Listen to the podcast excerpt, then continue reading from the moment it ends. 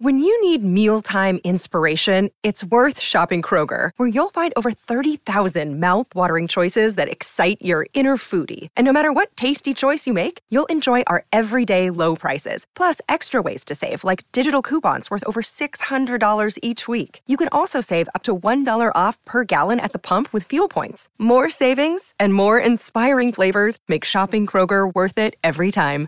Kroger, fresh for everyone. Fuel restrictions apply. I hope everybody had a great Halloween. I hope you had a great weekend.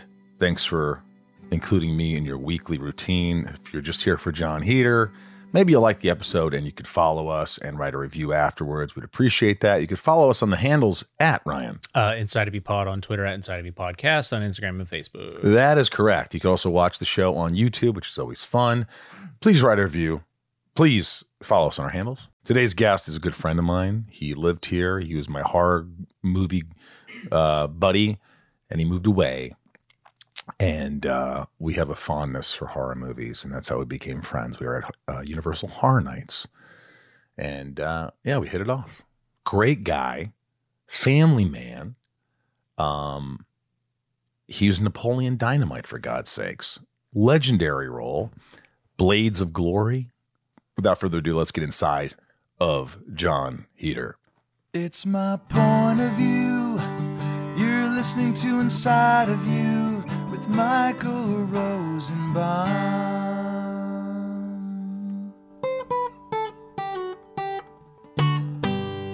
Inside of You with Michael Rosenbaum was not recorded in front of a live studio audience. I just also I love shorts. I love wearing shorts. My guest today is Jon Heder, and he's getting comfortable as underwear. His, uh, always shows. Well, what are you going to do? I'm going to keep adjusting. Hey, we wearing the same shorts. Uh, my we are wearing the same shorts. Basically, basically. Oh, So basically. that? that was a great story, wasn't it? that was. and- We were, uh, now that, yeah. Now you can explain. And it's not we. You were. I was in the airport, and I don't know what got into me, but this guy was loud on his phone, folks, and uh, he was just like. You know, his, so my so, so basically, like he wanted everybody to hear him, but for some reason I responded and I go, hmm. so basically, and he turned around and was like, gave me the finger. I was like, ew. And so he tells me the story, and I'm laughing because that's funny for a number of reasons.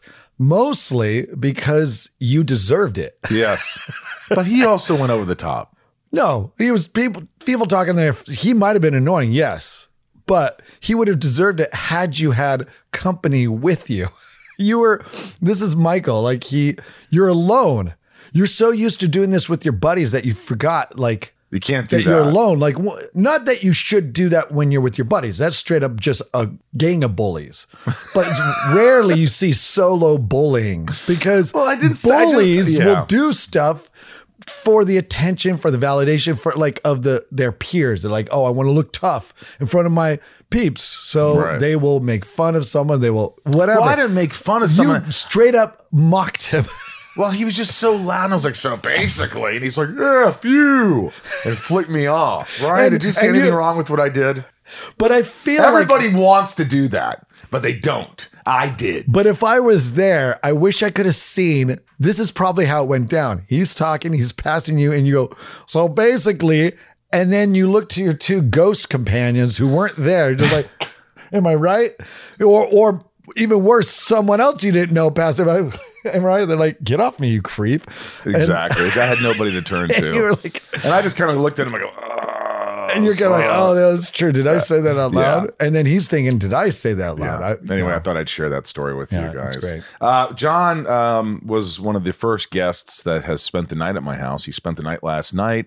We he he lives out of town. He moved away. He said he promised he would come visit more, but he has a family, a big family. They live in um, Oregon and uh, we technically live in Washington. Washington. Right on, right on the border. Right on the border. But you came down and we had a big horror movie night. We do our horror movie nights and we watched uh, Black Phone, which we won't we won't review. What you just said the word, and now we have to say like I, I just don't want to like, you know, other than we um, won't give spoilers, but the trailer does that enough. Yeah, but like, I, It gives I- everything away. all I'll say, folks, is I don't want to get in the movie. It's not important about how good or bad the movie was. It is because you and I used to have a Patreon where we were reviewing.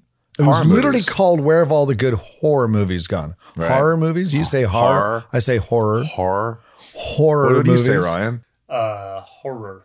I say horror. Horror. Horror. It's Horror. a horror movie. It was where have all the good horror movies gone? and we would rate movies. because we were just we love ho- a good horror movie, but we, they're just hard to come by, and so And anyway, this movie, uh, we uh, we we didn't really enjoy it. no, we weren't. It was uh, it was a shame too because I had to rent it. and It was 1999, and it. it looked nice. yeah, it looked nice, and there were some moments, but uh, I thought Ethan Yeah. Hawke was really good. But the movie was just lackluster. Anyway, you came down and you've been busy with your life, and I don't get to see you a lot, so it's good to have you here. Um, you know, let's let's go back. Let's go back a little to the beginning, how it all started, because you were living in you were born in Colorado, right? Yes. And you grew up there. No. You grew up in or- Oregon. Yeah. How, how old were you when you moved from Denver or from uh, Colorado? Uh, no, Fort Collins. I was born in Fort Collins. Uh, I love having that connection, but you know, whenever people are like, "Sweet," I was like, "Well, we moved when I was two, so." Oh, really? So you have no recollection? yeah, yeah. No, like my that. dad was he was a doctor, and he then moved to. We were conceived in Japan. Well, that will become full circle later on. But What my, do you mean you were conceived in Japan? my parents, right before moving to Fort Collins, Colorado, he was stationed. He was in, stationed in the military as a doctor in the military Right. uh, at a base in uh, Yokozawa in uh, just uh, north southern southern part of Tokyo. So they were uh, stationed there, and we were conceived there. They moved to. I always like to, you know, I like that little, you know, brag. I was. We were made in Japan. Made in Japan. Made in Japan. So then we go to uh, yeah Colorado, born there, and then they soon moved uh, to Oregon, and that's Right. where we I spent the rest. of my And so your dad's a doctor. When you say doctor, is it a family physician? Is he? Yeah. So did he? Was he your doctor? Yeah, he was he was my doctor, but the f- beauty and the funny thing about you know kind of growing up in a family you know where your dad's a doctor is like I never went to the doctors. I never went because my dad would just like do his checkups at home. Well, would he do like a cough kind no, of he would never. No, I mean, because you, you have to have those eventually. I guess so. I think he just was like could monitor us just far enough away. Like, all right, like he was always like the very chill because remember. I- I've told you this before. So my dad was a doctor. It was perfect because he was also the ultimate scoutmaster. Like growing up, we were in scouts, and he we literally just came from Oregon uh, for a celebration for my dad. Uh, we gave him the Golden Beaver Award, which Ooh, is actually exciting. kind of a made up award. Golden the, Beaver. the silver beaver for those in scouts, silver beaver is like one of the highest awards you can get. You would only get as a leader, not as a scout. But we kind of made up this one, the golden beaver, because it's better than silver. But it was kind of our way of just we got all of our old friends, people that were scouts under him, leaders, and we just got a like a group of like 70 people and we kind of commemorated like my dad's life. We showed video, we had memories, and we had people telling stories. Uh, it was really awesome. And my dad, you know, he really changed a lot of lives. He was incredible as a Yeah, scout. you really look up to your dad. Oh, yeah. Uh, really, it's nice. It's nice to see that the family just all supports. You know, Oh, yeah. your family's very supportive. You're all very, for the most part, very close. Yeah, yeah. And he uh so yeah, being a scoutmaster, he was he was put a lot of that and a doctor, he put a lot of emphasis on first aid and it was very much like, you know, there's a famous story in our troop growing up where we had this kid who like they were out on a camping trip and they was climbing over this old log with a branch and he fell and impaled right into his leg. And I mean blood was coming out. What'd your dad the- do? Well, it's not what he did. it's what he made the boys. The boys that come up like, uh, brother Heder, brother Heder, because he was Brother was a, Heder. Yeah, it was it was a scout troop, but it was also through our church. Right. And so, what do we do? What do we do? And he was like, well, you guys know your first aid. Start treating him for shock. and and he was just like, you know what to do. He's like, you've been training. And you So- guys handled it? well, I was so I wasn't there. I was it was a famous story. I wasn't there, but like I know the guy just saw him again. Um, but yeah, they treated him for shock, wrapped him up, uh, cleaned the wound, and uh, and it was. I mean, it's a very famous story. Famous story about your father who because just he was just like, yeah, you, guys do this. You know what to do. You know what Let's to do. it." I've taught That's you. That's a teacher, isn't it? yeah, oh yeah, That would have freaked me out though. yeah. So I No, never. but you're right here. You're a doctor. No, I don't care. like, you're I get that you trained us, but this is, and he was like, no, this is not out of your realm. You guys can figure it out. So you're, I mean, you you really look up to your father. Like you you guys are very close. Was he always very supportive of everyone in the family and just like always loving and was he that kind of father? He's that he's the kind of father that was like he he his father left when he was oh man, I should know this, but it was when he was he was young. He was probably like almost a teenager and he was the oldest in his family. And then his dad left. And so he um and that that's a whole nother story, which was really kind of came full circle a few years ago when my grandpa when his father died and we started to get to know him but my dad was very forgiving like after years and years of like having been separated you know he started spending time with him because he knew he wasn't going to live much longer and so Wow, so he embraced him. Yeah, and when he probably resented him a lot. Well, I, it's weird. He never opened up that much about his. Re- he just never had much of a relationship with his dad. And after his dad came, like he moved to Hawaii and had a whole nother life in Hawaii. He left his family, left and went with uh, another woman, and then, but then he built a whole other life where people like he, he did amazing stuff. It really was a lesson in learning, like like you left this family and a terrible thing. You went on to start this other life where he, his dad was a doctor as well and changed people's lives. He saved this family like in, from a- an abusive relationship, took them under his wing and he got married to this woman and then he had like a whole new family. It was an incredible person, did incredible things. I still meet people who sometimes like, "Oh yeah, your Dr. Heder, your grandpa delivered me." Like cuz he was a, a OBGYN as Right. well. Um But that's crazy. Yeah. The juxtaposition of like, wow, horrible. He leaves one family. Yeah. So you're like, this guy's an asshole. And then at the same time, he goes and becomes this great man somewhere else. It, it was It's just, it's odd. It's very odd. And when we went to his funeral, I started meeting, you know, family members I'd never really talked to or had ever met before. And you just start getting all these stories from both sides. And and it's not that everything's justified or uh, there was no answer. There was no perfect balance, but it was but the but the end of that was my dad forgave him. My Wow. dad forgave. It was really incredible. power and forgiveness, and I think a lot of some of his other siblings, some of the, uh, his other siblings it hit you know worse, but um but your dad made the most of it and became this great man that you look his, up to. yeah, and in the last like 20, 15 years of my you know grandfather's life when he moved back to the states, then he moved up to Washington. So he was only one state away from my dad, who you know, was living in Oregon. So he would make trips up, and he wanted to have this relationship with his dad. And so coming around to answering kind of your question, like my dad never wanted that. He he saw what his dad did, and he was like, I want to be the kind of father who's around. But he's very he has he's a quiet quiet dignity kind of describes a lot of his persona. He was not. We don't know where.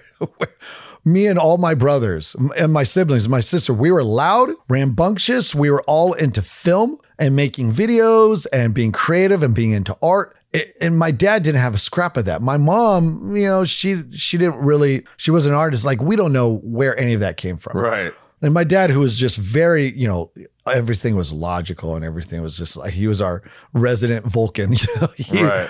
he was just like, but I mean, but he he governed us and he raised us and he loved us with uh like if my dad if we did anything wrong and my all my dad he never like punished us physically Right. or anything he was just he could give me a look like i'm just i'm upset and that was enough i was just That like, was it. oh yeah I wish my dad could have just given me a look. Sometimes I get the hand. the hand sometimes from the, hell. the marks are still yeah, here. sometimes Yeah. I still mar- This show is sponsored by BetterHelp. I don't know how many times I have to talk about this, but it's so important. If you're sitting there right now and you're stressed or you're anxious or you have a lot on your mind and you just bottle it up and you don't know what to do, it's going to come out and it's not going to come out in great ways all the time. Um, BetterHelp has helped me substantially. Ryan here have been using it for a while. And I, you know, don't you notice when you don't use BetterHelp, when you don't have therapy? Oh, the weeks where I miss a session, of course, yeah. Yeah, it's just it's it's it's like the more you talk about something, even if you don't think you have anything to talk about, things come up and it puts your mind at ease. And we all carry around different stressors, you know, big and small. And at times we keep carrying them around rather than processing them and letting them go. When we keep them bottled up, it can start to affect us negatively. Therapy is a safe space to get things off your chest and figure out how to work through whatever's weighing you down. Therapy from BetterHelp is helpful for learning positive coping skills and how to set boundaries. It empowers you to be the best version of yourself. It isn't just for those who've experienced major trauma, it's for all of us. If you're thinking of starting therapy, give BetterHelp a try. It's entirely online, designed to be convenient, flexible, and suited to your schedule. Just fill out a brief questionnaire and get matched with a licensed therapist and switch therapists anytime for no additional charge. I think people think, oh, what if I don't like my therapist? If you don't, you switch them. It's that easy. Get it off your chest with BetterHelp. Visit betterhelp.com slash inside today to get 10% off your first month. That's BetterHelp, H-E-L-P dot com slash inside. Inside of You is brought to you by Neurohacker, Qualia Senolytic. Let me tell you something. If you haven't tried this, you are missing out. I just sent this to my mom. I have it. I use it. It's a product that I didn't, I, they weren't even my sponsor when I was using this. And I was like, wow, why do I have more focus or energy? Why do I feel better? Why do I feel different? It's because I take Qualia Senolytic, Neurohacker. Look, if someone would have told me, Ryan, that there are science backed ingredients that could help me feel 15 years younger in a matter of months, I wouldn't have believed it. But uh, I tried Qualia Senolytic, and the rest is history. As we age, everyone accumulates senescent cells in their body. Senescent cells may cause symptoms of aging, such as aches and discomfort, slow workout recoveries, sluggish mental and physical energy associated with that middle aged feeling. Also known as zombie cells, they're old and worn out and not serving a useful function for our health anymore, but they could be taking up space and nutrients from our healthy cells. Much like pruning the yellowing and dead leaves off a plant, Qualia Senolytic helps remove those worn out senescent cells to allow for the rest of them to thrive in the body. And you just take it two days a month. The formula is non GMO, vegan, gluten free, and the ingredients are meant to complement one another, factoring in the combined effect of all the ingredients together. And Neurohacker Qualia Senolytic has a 100 day money back guarantee. Oh, I have I have more energy. Uh, I feel younger. Uh, I'm more productive. I will tell you that I'm more productive, and uh, I feel like I have uh, you know I'm, I'm I'm more enthusiastic about my life. I definitely feel that, and uh, for me, the aches and pains are less lessened by this. So that is a real important thing for me. Help resist aging at the cellular level, folks. Try Qualia Senolytic. Go to neurohacker.com slash inside. Neurohacker, N E U R O H A C K E R. Neurohacker.com slash inside for up to $100 off and use code INSIDE at checkout for an additional 15% off. That's neurohacker.com slash inside for an extra 15% off your purchase. Now, I know So, your yeah. dad now was diagnosed with Parkinson's. Yeah. Yeah. And now that's got to be a horrible thing. I mean, how many years has he, has he had He was diagnosed, boy, it was probably fif 10, 15. Oh man, I, it's weird. It's just like almost 10, 15 years. I'm not entirely sure, but at least 10 years ago. Um, yeah, he was diagnosed and, uh, yeah, I mean, uh, I mean, the amazing thing is, you know, he's lasted longer and done better than, of course, they expected. I mean, you feel like you hear that all the time, like, you know, he, uh, oh, it's not gonna, it's not gonna go as well, or he'll go downhill quicker. And he's lasted a long time. Our gauge, I, I was telling you this earlier. Our gauge is like, when does he stop going on backpacking trips? Because my dad, you know, again, yeah, I started you guys we grew up, that. you know, in scouts, but the big thing was he just loved getting us outdoors, loved getting us camping, doing these, you know, physical activities to learn first aid, to learn, you know, self-reliance, to learn all these things. But, you know, it's still just, uh, we loved it backpacking. And so in our adult years, me and my brothers have tried to pick that back up. Let's go backpacking. Let's bring, bring dad along. Um, and I think sadly this last year might have been, you know, his last, he kind of told us like, this might be the last one. Cause yeah, it's just, he's slowing down. And Has it hit know, you? Has it? Do you sort of have you broken down about that? Or I how do haven't broken with it? down. I mean, it, it's it's sad, but he, you know, he's still here, and I don't know. I fear I've never really lost anyone yet that I've broken down. My grandma, his his mom, was the closest. Like I started, you know, like I am an emotional person, but I don't cry a lot. But I, I, I cry don't notice you as an emotional person. Well, I can be like certainly when I when I watch stuff like you know movies I can up. get I can tear up in movies Okay.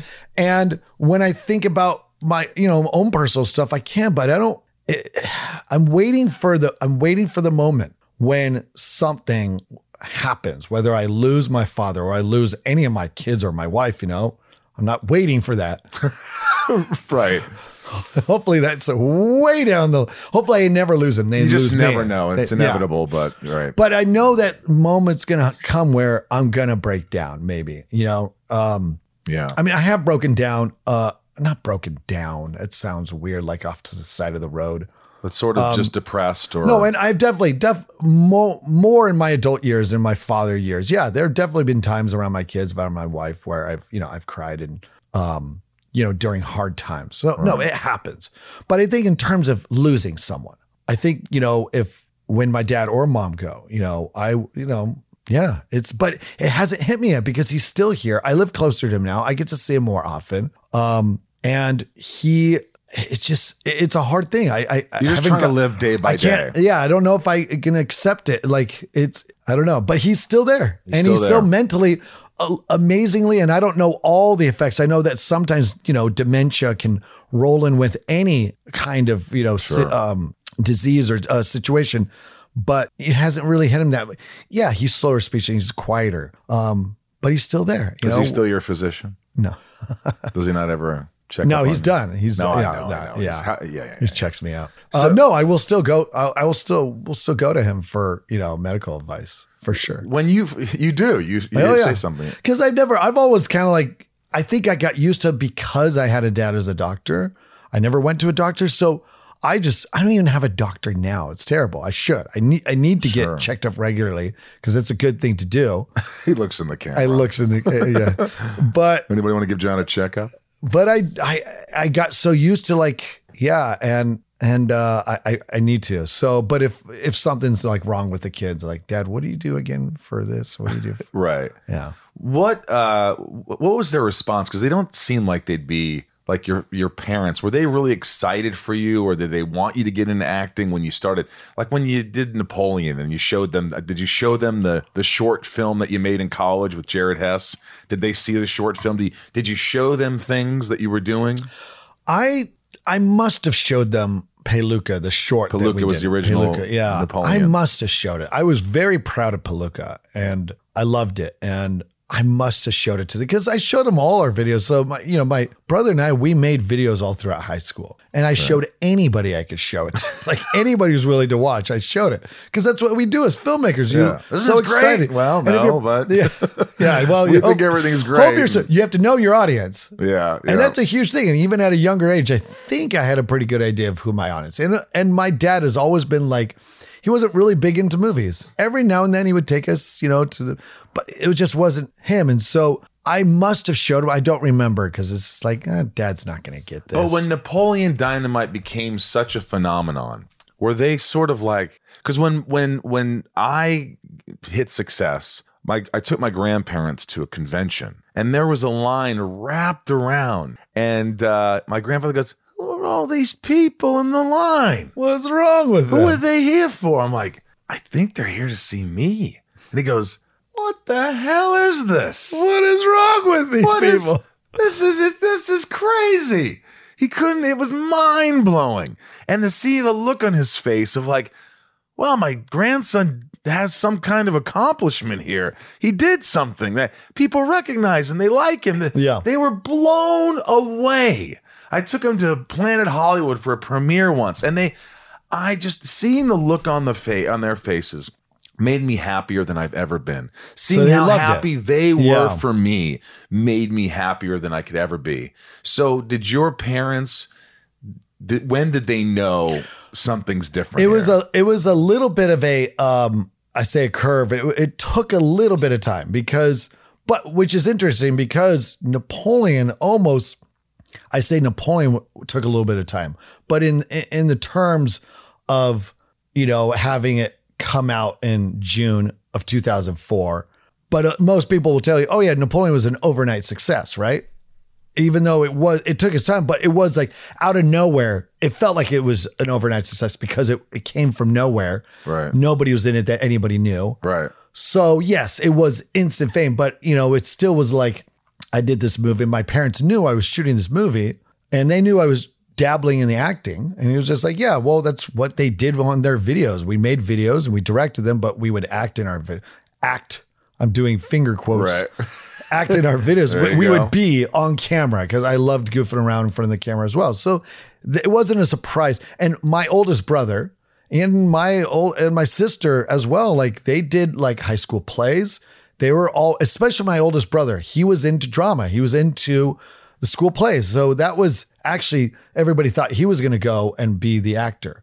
Um, so when I just started doing it, it was just kind of like they knew we wanted to get into Hollywood somehow Right. and into the movie making. So it wasn't that big of a surprise with that. But we do Napoleon. Napoleon's coming out and it goes to Sundance. And Sundance, I tell everybody, that's really when my life changed. Everything changed. Was was Sundance because that was the first validation, right? That was the Could you first just audience. feel what would happen? You went to a screening for it? it was the I, you would call it the premiere, but it was at. Sundance. It was the first screening.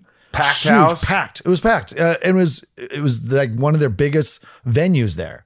Um, as big, if not bigger than yeah, way bigger than a normal. Movie. Was it the first theater. time you had seen the movie? Yeah, I I'd seen part. I don't know if I saw the whole movie, but I saw Rough Cut, which you know, that early on in my career, I was like, "Ooh, I cannot watch a Rough Cut again of a movie I'm in. Yeah, I know. Because I was just like, this is bad. They're like, no, no, no, the sound's not done. The picture's not locked. You know, yeah, it's whatever. hard to comprehend. Yeah. So I um so I just kind of put that out of mem- memory and waited for the first screening to really, you know. Were you nervous in. at the screening? I was not nervous. you weren't. No, Jared, the director, he was sitting right, you know, I think right behind me or next to me or whatever.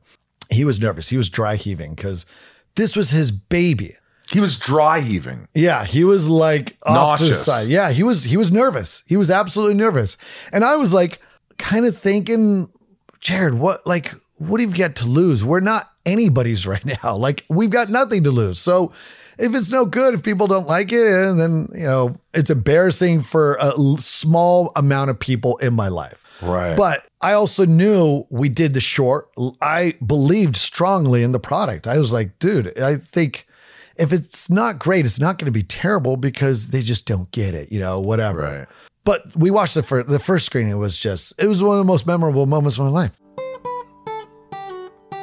Inside of You is brought to you by Rocket Money. I love Rocket Money. You know why? Because everyone should have Rocket Money because it just helps you save money. How many times do we have subscriptions that we don't even know we have anymore and we're paying so much money? It's just throwing away money, Ryan. I I found one. You and you did it. You told me I got Rocket Money. Like I, I found one. It. I'm embarrassed to say how long it's been going on, but thank you for finding it.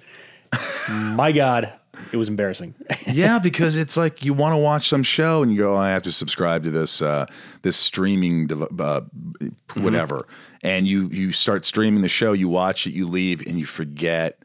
After this trial period, it kicks in and they're charging terrible. you ten bucks a month. It's, it is embarrassing.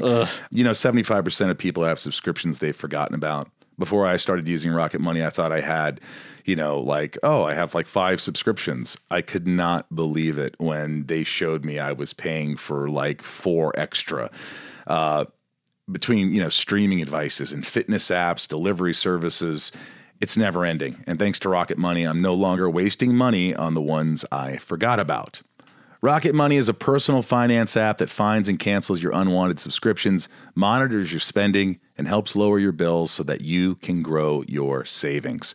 Rocket Money has over 5 million users and has saved a total of $500 million in canceled subscriptions, saving members up to $740 a year when using all of the app's features. Rocket Money will even try to negotiate lowering your bills for you by up to 20%.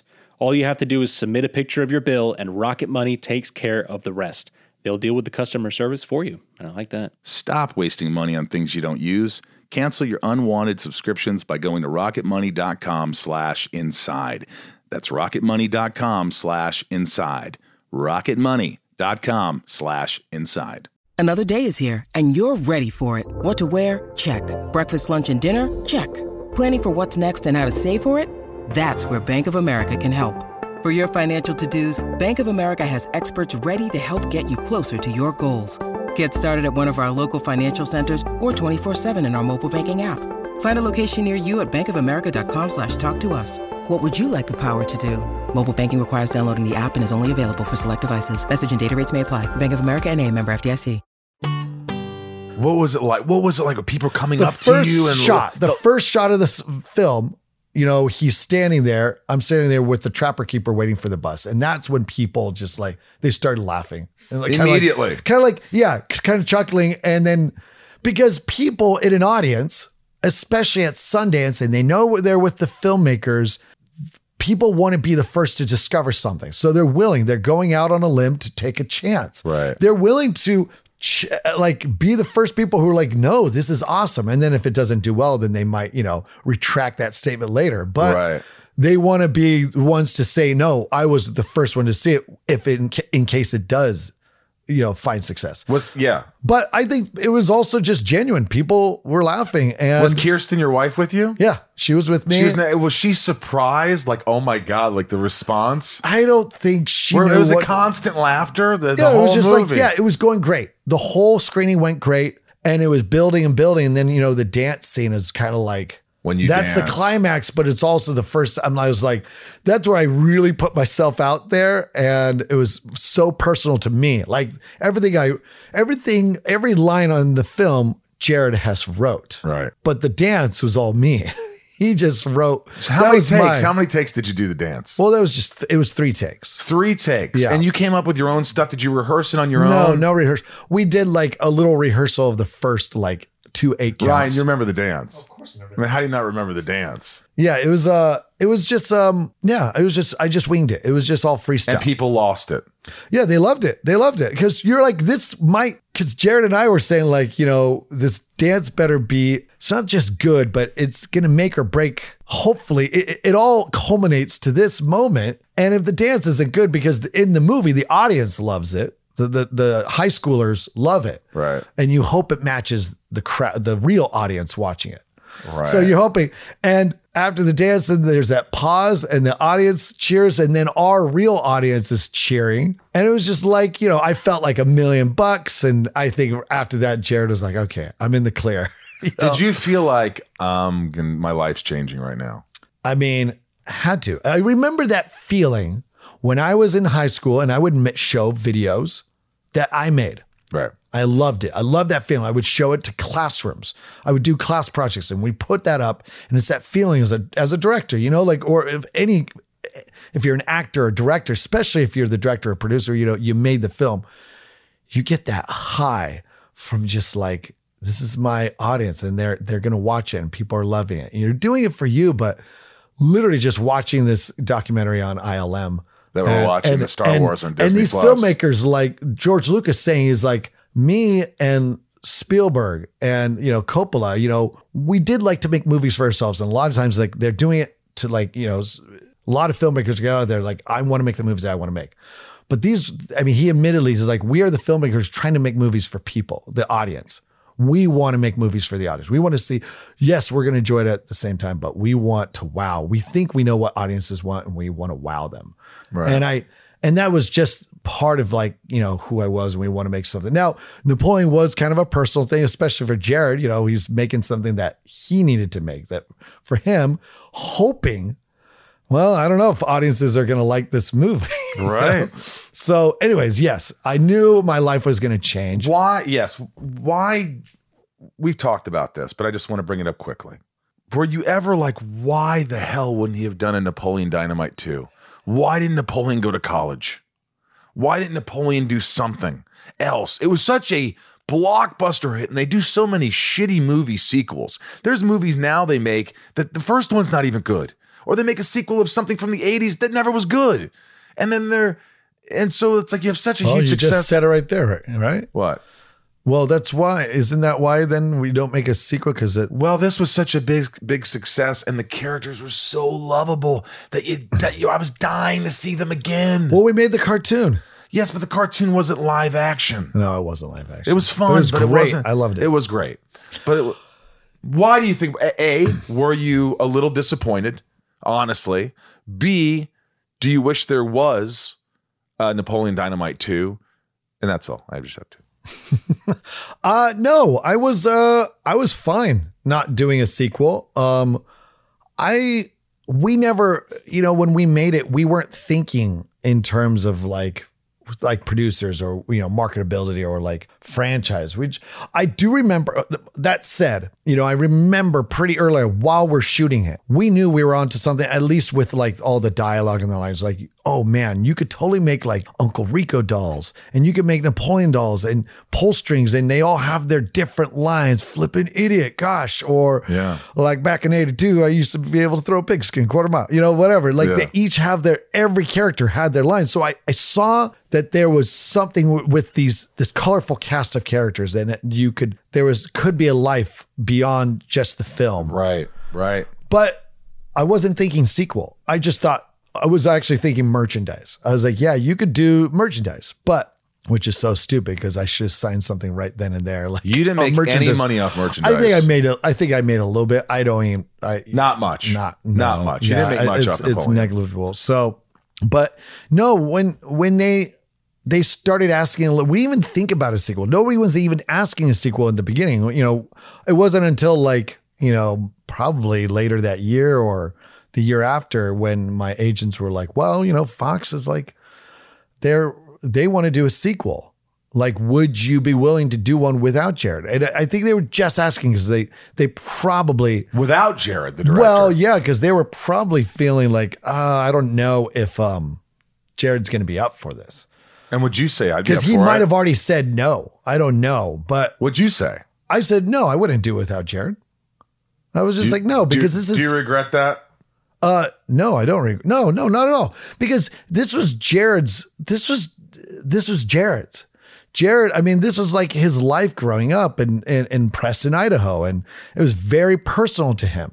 And I've always, you know, respected out of choice, but also just naturally, like respected um like the idea that no, this is his baby. He brought to me. He brought me in on this, and I'm eternally grateful that I'm part of this family now. I'm part of this creation, but it's still Jared's.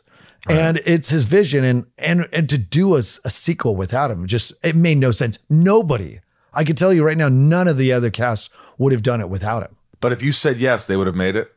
If I said yes, I don't know. Well, but if I, Who there was not a there was not a world where it was gonna. If Right. I also, you know, you know all the other actors now. Like we were close uh, at that point. We were like all in it, but we were all like, yeah, this is Jared's thing. There wouldn't have been a world. I wouldn't have said yes if I knew there was a possibility that the other actors would say no. If I said yes, I don't think they would have. I don't know if they would have followed me. I just never would have said yes if Jared wasn't involved. It made no sense. I wasn't ready to make that kind of crap Right. um, I understand. because it would have been crap, you know, if it wasn't Jared. And so that's why. And I think Jared was just moving on, trying to do other projects. Nacho want to do. and he went yeah. on to do some things. What is uh what's the one line people constantly ask you to say? Uh, well, yeah, I think the number one line is uh, you fat lard, come get some ham. is that the one? Yes, a hundred percent. And that one took me by surprise because you know I thought, yeah, all the accessible lines like "flippin' idiot," "gosh," uh, "lucky," all that stuff was like, yeah, you can use that in so many countless situations. People are going to be saying that. And then what I started hearing over and over and over on t-shirts and people come out just like, Tina, you fat lard. You know what our favorite line at home is? Tina, you fat. It was just like, what? Like that doesn't make sense. What's your favorite There's- line? You have to have a Tina that you know. She has to be fat, and it has to be dinner time, or she, there's got to be some hamling, or like there's so many. Tina, come and get it. But people are like, oh yeah, we use it for everything. What's your favorite line? My favorite line is is the the crystals line. It's like, hold on a second, I forgot to put in the crystals. He's talking about the time machine. And Yeah, he's just yeah, like he's about to get this going, and then it's just like a super, super like extreme close up of his awkward fingers putting the crystals in the little, little like hole, and he's like, put the oh yeah, that's of course the time machine requires crystals to power. When you when you do the Japanese line when Japanese scientists explain explains, did you really flub up the line? Yeah, You did. Yeah. Oh, oh, no. Yeah, I think I flubbed that, but like you know, I knew Jared and I were so in sync. Like I knew he wasn't going to cut. I was like, yeah, that's just we're going to make this as real as you know. This is what he would do. How bad did the shoes that you wore smell at the end of the shoot? They were bad. They were bad. They were like I don't remember the swell as the smell as much as just the feel. They were falling apart. Yeah, they You smelled had to bad. tape them up. Yeah, we had to tape them up.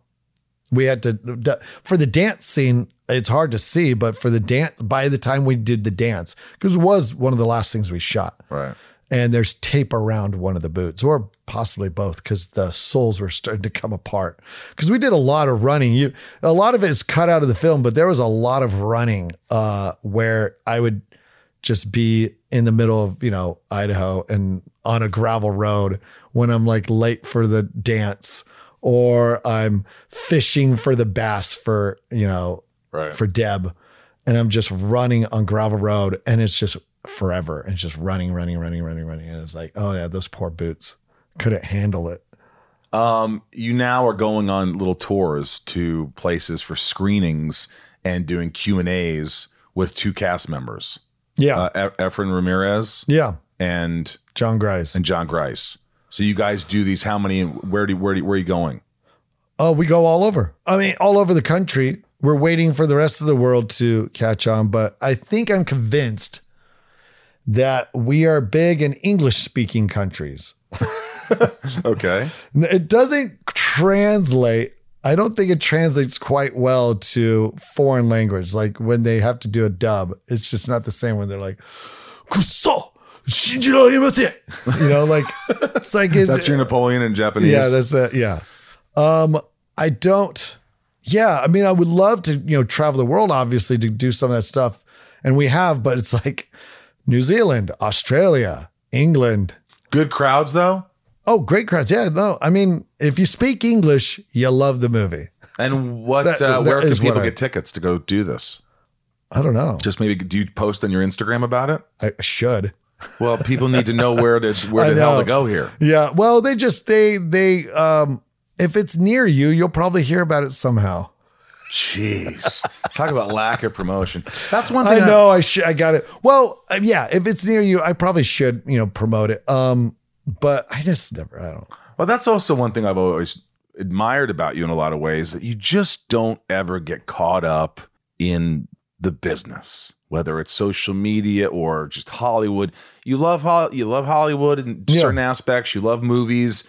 You love your family. You love your friends, and the balancing is pretty remarkable. I don't know anybody who. It's almost absurd how removed you are from Hollywood, but yet you're still in Hollywood Yeah. because you don't live here. You have a full family life. You don't really go on social media that much.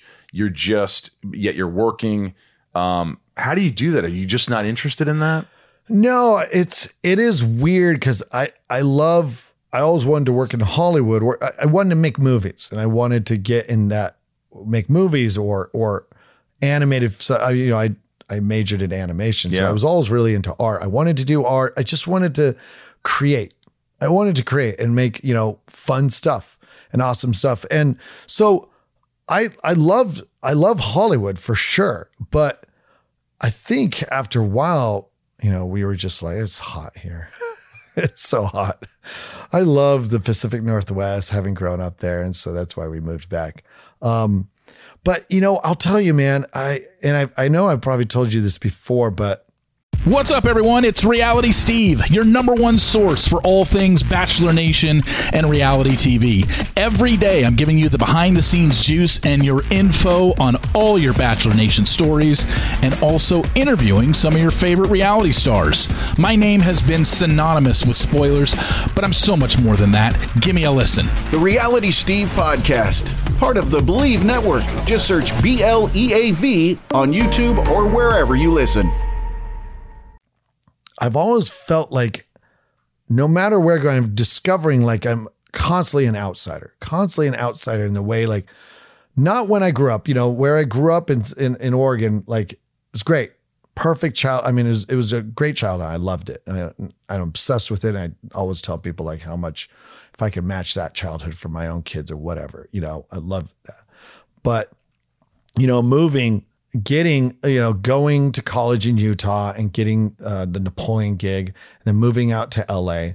Yeah, for sure. I felt like an outsider. Oh, I'm this, you know, small town guy. I'm not the smallest town, not a total like hayseed, but kind of like, hey, um, I did not grow up in Hollywood. I do not have Hollywood parents or or any kind of pedigree that uh, or family tree that you know worked in the business.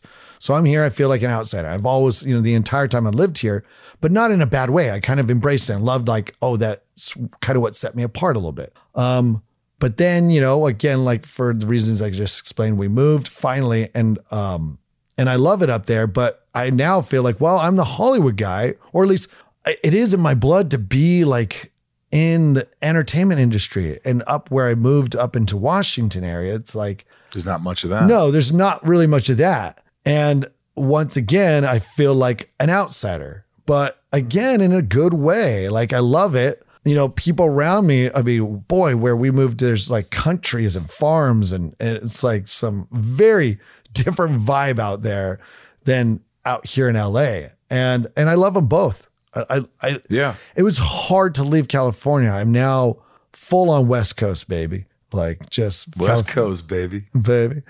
Uh, California, Oregon, Washington. I love I love it all, and they're all different vibes. Um, but I uh, I don't know. It's like I just yeah, I've always felt like an outsider, and I think that's how I always will feel. But I think a lot of people, in a good way, like I I I love that. Yeah. Um, No, I get it. I get it. Um, do you, we've talked about this before, but do, you're not a person who really gets anxiety, are you? No, It's it's crazy because four kids, married, balancing an acting career, and doing all these other things that you do. It just seems like every morning would be anxiety. Holy crap! I've got four kids of different ages and going through different things, and one's shy and one's. I you think it's I, I almost feel like anxiety is the result of not handling stress well. Like if you get stressed and you let it get to you, then you have anxiety. I don't know if that's yeah. true, but well, I, I let it get to me, but it gets to me. because and what I'm saying is everybody will have something to stress about. Every and yes, I will have stress, but then I don't try not to stress about it, or at least let the stress affect me too much. You know, How do you do that? I don't think I think it's just a natural. I don't know. I don't. It's never. The I've way you were raised, do you think has anything to do with it? Um, Self reliance. Yeah, it's so hard to say. I mean, it could be. I was always pretty happy. I had, I attribute, I look a lot, I always try to think like what made my childhood, what made me who I am, and and why did I feel? I truly felt happy as a kid. Yeah. I, I think a big part was I have a twin brother. Okay. So I always think about like I always had a playmate. Yeah. And in this case, you know, I know a lot of twins are different. My twin and I, you know, were like we're the same. But the same in the way that it was it was perfect because we liked the same things. We had the same interests, we had the same talents and skills. We were pretty much the same at everything. But instead of becoming a really competitive and and yes, there's an probably an underground competitiveness that lays there that therapy would probably unleash like Sure. a monster. I but I, tell. but I, I don't know. At the same time it doesn't really. Like we've also been very supportive of each other. Yeah. um and but you know growing up as a kid you always had a playmate. You always had someone there. And i think that laid a foundation. And also my dad being a doctor and scoutmaster and even when he wasn't You my just felt scoutmaster safe, didn't i felt safe i always felt safe like everything's gonna be okay and i think that's a huge yeah. I don't think I felt be that. I didn't feel that as a child. I felt like nothing's going to be okay. yeah and that- Everything and is in chaos. My life is in chaos. My family is chaos. Yeah. The world around me, everything is in cha- is chaos. And I think that that has affected me tremendously. I mean, it's it's just it's it's you know product of your own environment. And I don't know if that was my dad's thinking in his brain, but you know, he was successful and he just instilled that sense of security. But like, okay, but it's not just security, it's safe. It was just like, okay, I felt safe, even though we maybe sometimes physically we were doing crazy stuff and he had us go on trips, but more like uh, the future, like everything's going to work out, you know. But it's also, I think, in large part due to my faith, Yeah. you know, and like believing in that, you know, like good will come from our good acts. But even then, like if you are good at heart and you're doing your best, you're enduring to the end, as we say, and you are doing your best to keep the commandments, to uh to do good unto others, and to you know just all around be a good person and Yeah. to do good and to be kind and do all these things um and to follow you know be a christ-like you know person follow in his footsteps and and and be like him and, and I think that encompasses all the great stuff about just loving everyone. And, and anyways, yeah, everything I say, Right. just trying to do good, then all will be good. I mean, and It's even if you don't, in you. yeah, and even if you don't experience it, and I'm, there are certainly things I've, you know, like there are times where I feel like, you know, whether it's been hopeless or just like, oh man, this sucks, or I don't know, like I just always feel like, you know what, it's gonna be fine. It's gonna be fine. And that's what I'm trying to do with my kids, like and my family is just like, I'm not my dad. I'm not, I'm, I'm not as smart as him. I'm not as talented as him. I'm not as like, I, I'm just not him. I don't want to put myself down, but you know, I, oh, I'm I way don't, more talented than my father. I can't create that same kind of house. And, you know, and so I'm always like, if I can just help my kids feel like they're safe and that everything's going to be, co- as long as they are trying to do their best to be good, you know, yeah. um, then, you know, you're going to be okay. And, but trust in yourself, push yourself.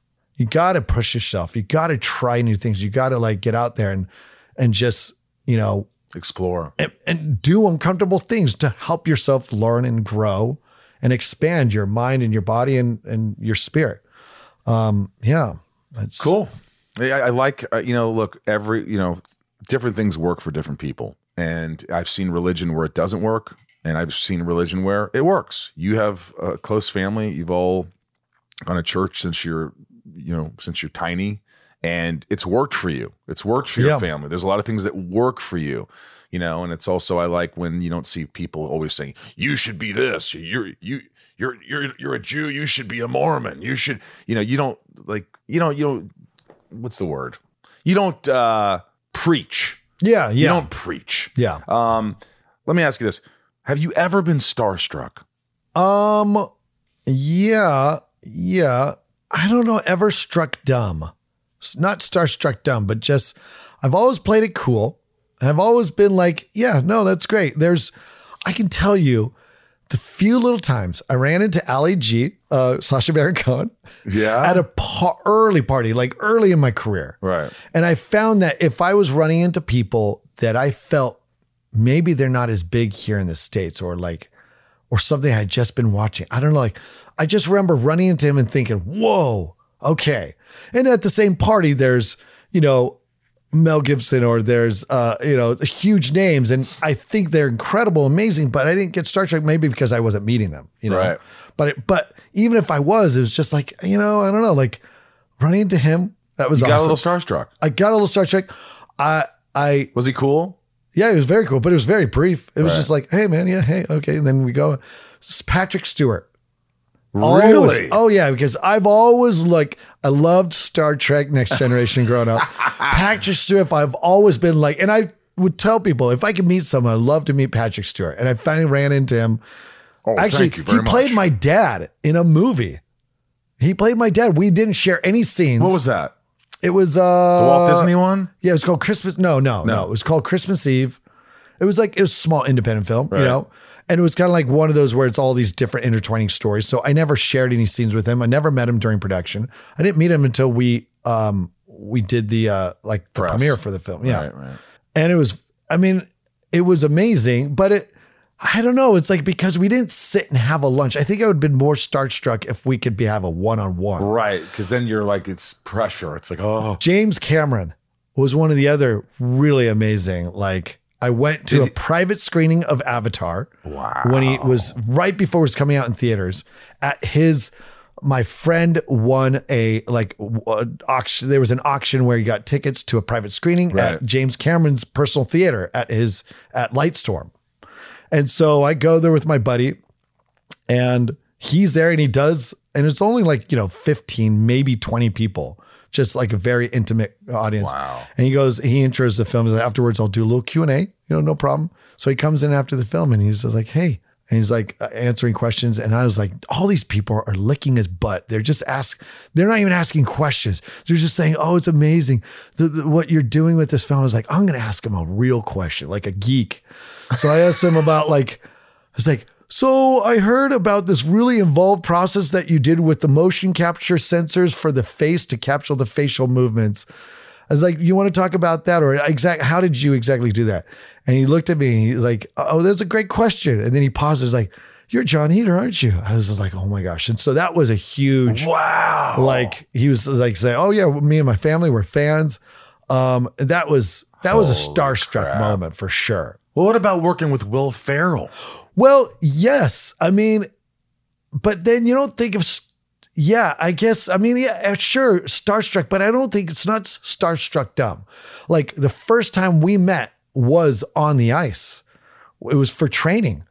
So he, because we, he didn't, he didn't get a, a he didn't get uh, connected to the film until after I did. Like uh, originally, it was going to be Ben Stiller and I, and then Ben couldn't do it. So you know, but Ben was producing. He was like, "Don't worry, Jon, we'll get someone else." I was like, I was so bummed, and then he was like, "Oh, we got Will Ferrell." Was, I was like, "Okay, that's pretty cool, I guess." no, you didn't. You no, were- of course I no. I was really like, happy. I was just like, "Oh my, oh, okay, that's pretty sweet." Because so yes, but the first time we met, because he was so humble, and I think humbled by the ice. right. I was just like, you he was, I just remember he was like, you ready to do this? And I was like, this is a perfect thing for him to say. Cause I could see kind of the excitement, but also he knew like I was, I don't know, like I, he was a really cool senior in high school with the Letterman's jacket. And I was Lucas, the nerdy little freshman who was being taken under his wing and it introduced me to all his like cool high school buddies. You- could, could you tell Will liked you? Was there something? Did you tell he like, or was it just business and just like, hey, great seeing you? Like, or did you guys hang out or what? Come on, dude. What's not to like? What's not to like? No, I yeah, he was. I mean, I think he liked me. I mean, he didn't seem like he was, he was very down to earth, not at all. He didn't BS BS anything. Like he was very kind and sweet. And Did he make you laugh a lot? Oh yeah. Was I mean, it- it's like, but he wasn't trying. He was just like, he was a filmmaker. Like he was just like, oh, like let's do this. And we think about it and like, all right, let's uh, do this thing. But he was also kind of like just chill and like would make jokes. We'd laugh about people on set or like, oh, what, about this guy? And we try things out. I loved work, working working with Will. It was it was a dream come true. Yeah. Um, and you know, I learned a ton. But yeah, he was. I think he liked me. Uh, I will say this. I will say this. This is cool. So, you know, unlike a lot of other, you know, uh, you know, I've worked with a lot of people and I don't keep in contact with most of them. I mean, not out of choice. It's just like, you know, mm. Will's on another level and and honestly, I don't have his number. I never got his number. we were big in sharing stuff. So, but I years later, years later, this is the first time I had seen him like there was something where we were trying to produce and get made back in 2010. So I saw him then or 20, 2009. Right. So anyways, years later, this is a couple of years ago, we, I go to this, um, uh, the screening in LA for a show that he was in and but he was a small part in it but i was invited regardless by i think my management. So i bring my buddy and we're going and this is my buddy who's not in the business at all. I was like this would be fun to bring him here. There's a lot of people. It's just it'll be a fun thing to watch. So we're walking around and in the after party you know they have all those tents set up and i finally see will and he's in the back back corner kind of alone and you know admittedly looking kind of tired and a little grayer than i remember but it was just he was tired and and he wasn't stand he was just sitting the whole time and everybody around him was like you know standing and talking to him but there wasn't a huge crowd i don't know like it was just he probably just wanted it to be kind of quiet Right. and alone but and I was like sitting there with my, and my buddy. I was like, dude, you had to go. Like you did a movie with them. I was like, I know, I know, but I never like bothering people. I just like, especially at parties, like I don't need to bother them. But it is a party. He wouldn't have come if he wasn't ready to socialize a little bit. so you went over. So I was like, fine. I was like, but I did say to my friend, I was like, watch this, watch this. Like, see him. Because the interesting, he wasn't standing up at all. He wasn't standing at all. And I'm guessing he was just tired and like, oh, people can sit down or talk to me. I was like, dude, watch this. He's going to stand for me. So, you know, I walk over there finally. I was just like, dude, Will, and you know, we lock eyes and he's just like, oh, he's like the big eyes. And she's like, Jon. And he stands up and gives me a big hug. And I was just like, looking at my friend, I was like, yeah, yeah. No, no. I was just like, yeah. And it was great to have that reunion. And it was like, I'll, I mean, he'll always have a special place in my heart. And I hope I have the same place. That's nice. Uh, lastly, before we get into these some Patreon shit talking questions with Jon Heder, uh, I know you hosted Saturday Night Live, and you say you don't really get nervous. You say you don't get anxiety. I don't know how one wouldn't get a little anxiety when they're going on national television to do Saturday Night Live. you had to be nervous. Yes, I was nervous for Saturday Night Live, but in the good way. Like I remember this, the exhilar. It was exhilarating, which to me what felt like a mix of like you're nervous, but it was just I felt like I was in good hands. They were all so prepared and so like, this is what's gonna happen. This is what's gonna happen. And it was it was a weird ride. I'm telling you, like if it was now, I would be more. I feel like it would be more nervous, but I'd be more professional, so maybe I wouldn't be as nervous. There, I was just kind of riding the coaster. I was always professional, like, but I would probably you know input more jokes, input more writing, but put come up with more. You stuff. let them do their thing. Yeah, it was just like, hey, I'm kind of here along for the ride. I don't know what I'm doing, and uh, but I'll I'll do my best. But I was so young and still green, and I just, I mean, creatively, I still had a lot to, you know, really kind of, you know, blossom. I suppose, you know. Um, so it was a great experience, but I was definitely like, I was nervous leading into it, but also like using those nerves and just like, let's ride this wave, baby, and uh and have fun. And it was it was a blast. I mean, I was like, I'd easily do this again. Wow. Did you hear that, Lauren? I'd easily do this again. Uh, that's amazing. It just seems like, gosh, there's so much going on. It's Lauren's like, yeah, okay, do another hit movie, and I'll, maybe I'll let you in. Yeah, get another hit movie. Uh, this is Shit Talking with Jon Heder. These are my patrons, lovable patrons who get to ask questions. And uh, thank you. Go to patreon.com slash inside of you to become a patron. I'll message you. I appreciate you. Support the show. I love you. Thank you. Here we go. This is uh, Megan H. Heater. What's the update on horror movies? Latest ones you've watched, liked, didn't like? Heder, she says it like we're good friends. Maybe she follow us on. I feel like that's what people say when they really know it. Heder. Heder, we're friends. What's the update on horror movies? Well, we just gave you an update on one movie. Black, Um, Black Phone. no, we watched one last week that um The Cursed. The Cursed was great. I thought it was okay. It was good. No, I didn't think it was okay. I thought it was good. Better than okay. We also saw It was pretty fun. Um what was the one where the kids have powers? X Men. No, Oh, that's Damn it. right. It makes sense. He forgot no, that it was name. called. The Kids? Remember that in the old apartment building, and the, you know, they dropped the animal through the stairwell. Oh my gosh, why am I blanking on this? Are you sure we Did saw you not watch it with us? Wait. Drop an animal. the Innocents. Oh, I missed that one. Thanks for Oh, ruining yeah, it. That was pretty good. That You're was pretty mentioning the one I missed. That was dark. Um, yeah, I don't know. Um, I mean, one just- cut. We were just talking about one cut of the dead. Yeah, Go we watch liked- that. we Not watched that. It's not scary though. no, but the first hour is the worst movie you've ever seen, and the last hour is one of the best you've ever seen. Yeah. So stay with it. Maya P, what are the best pranks you've pulled on each other?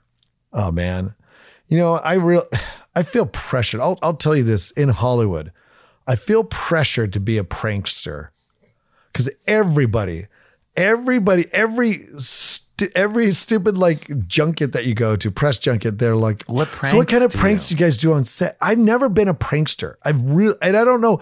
I, I was like, I feel like that should be in my nature. I'm a really I like to think of myself as a really fun guy. I think pranks just feel mean to me, and yet you know people get a good laugh as long as it's safe. But it's still like I'd rather laugh with someone than at someone. Not to say that pranksters are bullies, but I just I don't know. I, I'd rather put my creative juices into something. I feel like I think I fear the repercussion. Really? Oh of- yeah. of someone's if gonna I get, prank gonna someone, they're gonna get me back, and I'm like, and I can be a good sport. That's one thing I will say about like when I did a, um, all those years ago, um, when Ashton Kutcher's show Punk'd. Punk'd. Yeah, I remember when that was out and that was popular, and it was like, but seeing the show, I was like, this like it brought out the worst in these people. Oh yeah. Like you just see them like lose their they tried to punk me many times, and Chris, they kept going to Chris, our friend Chris McDonald. Yeah. Who um and he never and he they go, Chris, we want to punk him, we want to punk him, we want to punk him, and he was like, he wouldn't do it. He said, no, I'm not letting. What do you mean he it." wouldn't? He wouldn't let them do it to me Why not? because he knew that I would probably Lose it? I, would lose my shit. I'd probably lose See, my I shit. felt I- would not look good. Now I was like, I remember when it happened, thinking after it happened, I was like, wait, I. But also leading up, thinking like almost like, am I gonna get punked? No, like I'm not a name. I'm not like a big enough name, so I kind of felt safe. But then it, when it happened, I still felt good about the episode because I was did not lose my. Because they're like, if you do any, I mean, they're like, what if we ruin his car? He's like. My brother, who they went to, he's like, well, he's got a pretty crappy car. He won't care. or what if they do this? Ah, he doesn't care about that. like you can't. I you can't like, really get you. I, I don't think I would get ever like you know pissed I, like lose- that. I, I so lose my shit. Some of the things they wanted to do, I was like, ooh, new, new, new. Uh, Chris R.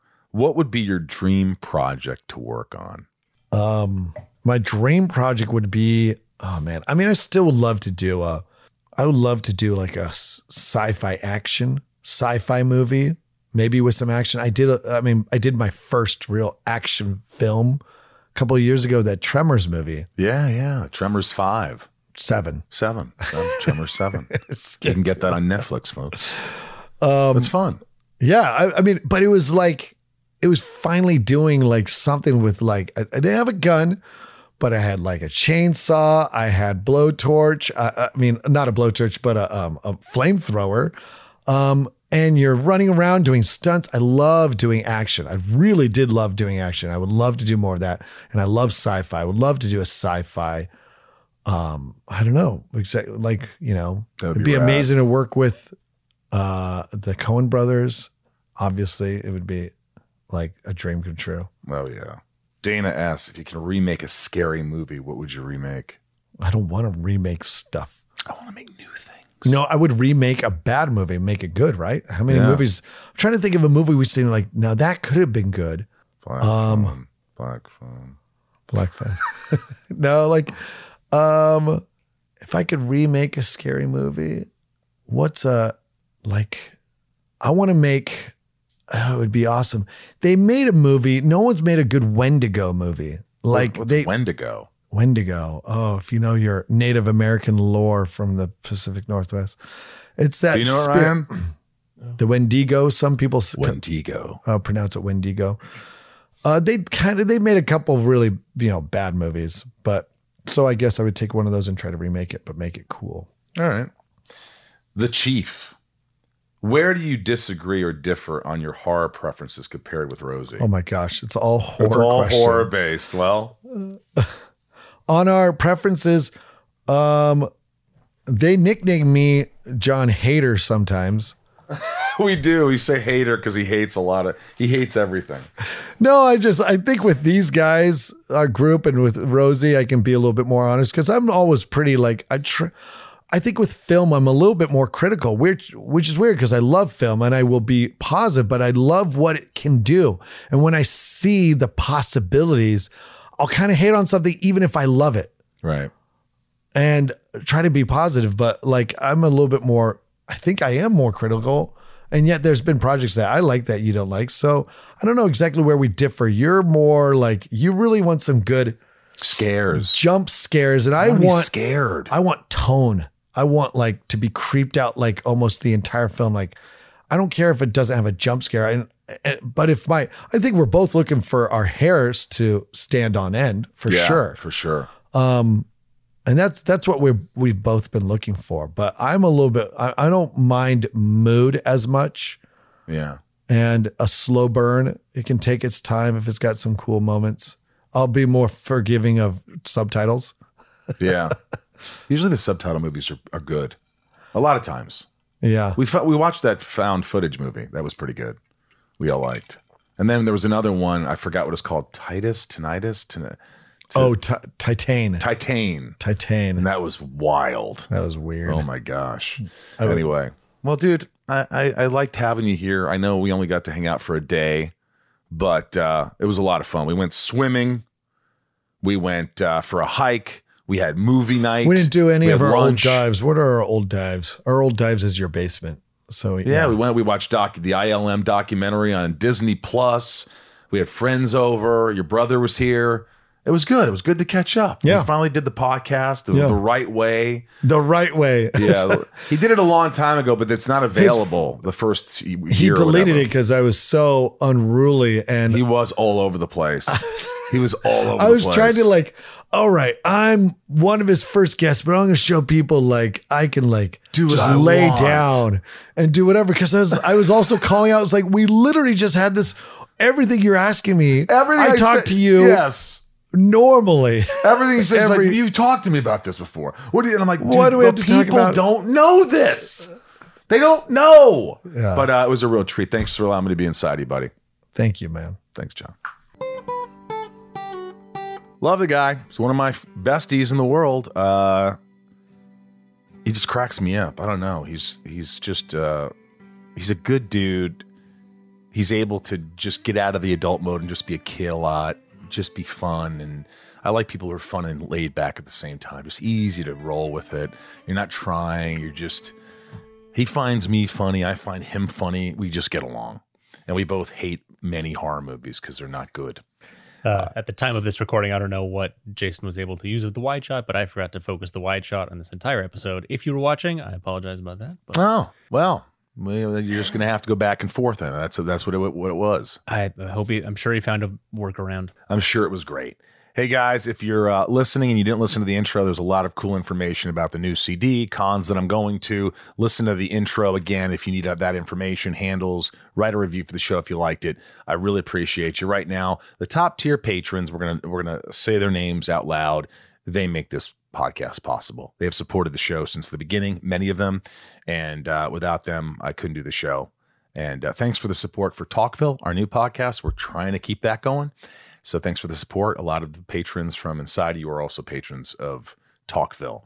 Uh, go to uh, insideyou.com slash Patreon.com slash inside. Patreon, patreon.com slash inside of you to be a patron and really help the show. It really, uh, it really helps. Here we go. Shout outs. Nancy D, Leah S, Sarah V, Little Lisa, Yukiko, Jill E, Brian H, Nico P, Robert B, Jason W, Sophie M, Kristen K. Uh, you know, I think we forgot to send a box. She's a top tier and she's been a good friend and she's she sends me stuff and her and Leah made the pillow I'm sitting against and uh, I just want to give her an extra shout out, Kristen K. We love you. You know that. We're gonna mess up. We're going to accidentally not send a box or something might break or and also if you order something, how am I supposed to know who it's for? If if it's if if the sh- shipping label says your name, that's who I'm going to write it to on the mugs or the things. Sometimes they're like, uh, I didn't want it for that person. Well, how was I supposed to know? Sorry. Raj C, Joshua D, Jennifer N, Stacy L, Jamal F, Janelle B, Kimberly E, Mike E, L, Dan Supremo, 99 more, Santiago M, Chad W, Leanne P, Janine R, Maya P, Maddie S, Belinda N, Chris H, Dave H, Sheila G, Brad D, Ray H, Tabitha T, Tom N, Liliana A, Talia M, Betsy D. Chad L, Marion, Dan N, Big Stevie W, Angel M, Rhiannon, See, Corey K, Dev Nexon, Michelle A, Jeremy C, Andy T, Gavinator, David C, John B, Brandy. Carlisle. D, right. Camille S, Joey M, Eugene N, Uh, Leah. correct, Nikki G, Corey, Patricia, Heather L, Jake B, Megan T, Mel S, Orlando C, Caroline R, Christine S, Sarah S, Eric H, Shane R, Emma R, Jeremy V, Andrew M, Zuduichi 77, Oracy. Is it Oracy? O R A C I E, Oracy. Orasi, Oracy. Chris R, Karina N, Michelle D, Amanda R, Amanda S, Jen B, Kevin E, Stephanie K, Lena 82, Jorel, Jorel, and Billy L. Thank you, Billy. Thanks for being a patron. I really appreciate you guys. Thank you so much. And uh, yeah, continue to listen, continue to support. I don't know what else to say. There's so many podcasts, and uh, you choose this one to listen to. Um, you know, after a while, when people say they really like the podcast, I start. I'm starting to believe it. starting to believe that people actually like this podcast. Good. It's hard because you know it's uh you know you can again you compare. Oh, well, that guy gets millions of listeners, and this guy. I have my loyal listeners, and that's all I need.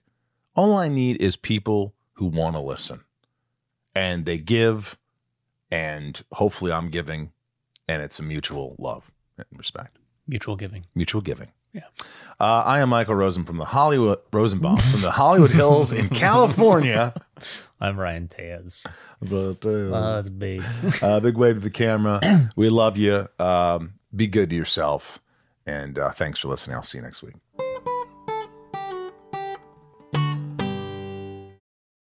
Welcome to Talkville, the ultimate Smallville rewatch podcast. Guest star Sarah Carter as Alicia Baker, although I didn't really work with her a lot. But Tom did, and they had some real big smoochy scenes. Yeah. Can we talk about that? Could there be any more sex? What was a three page makeout scene that just kept going? Good Lord, we get it.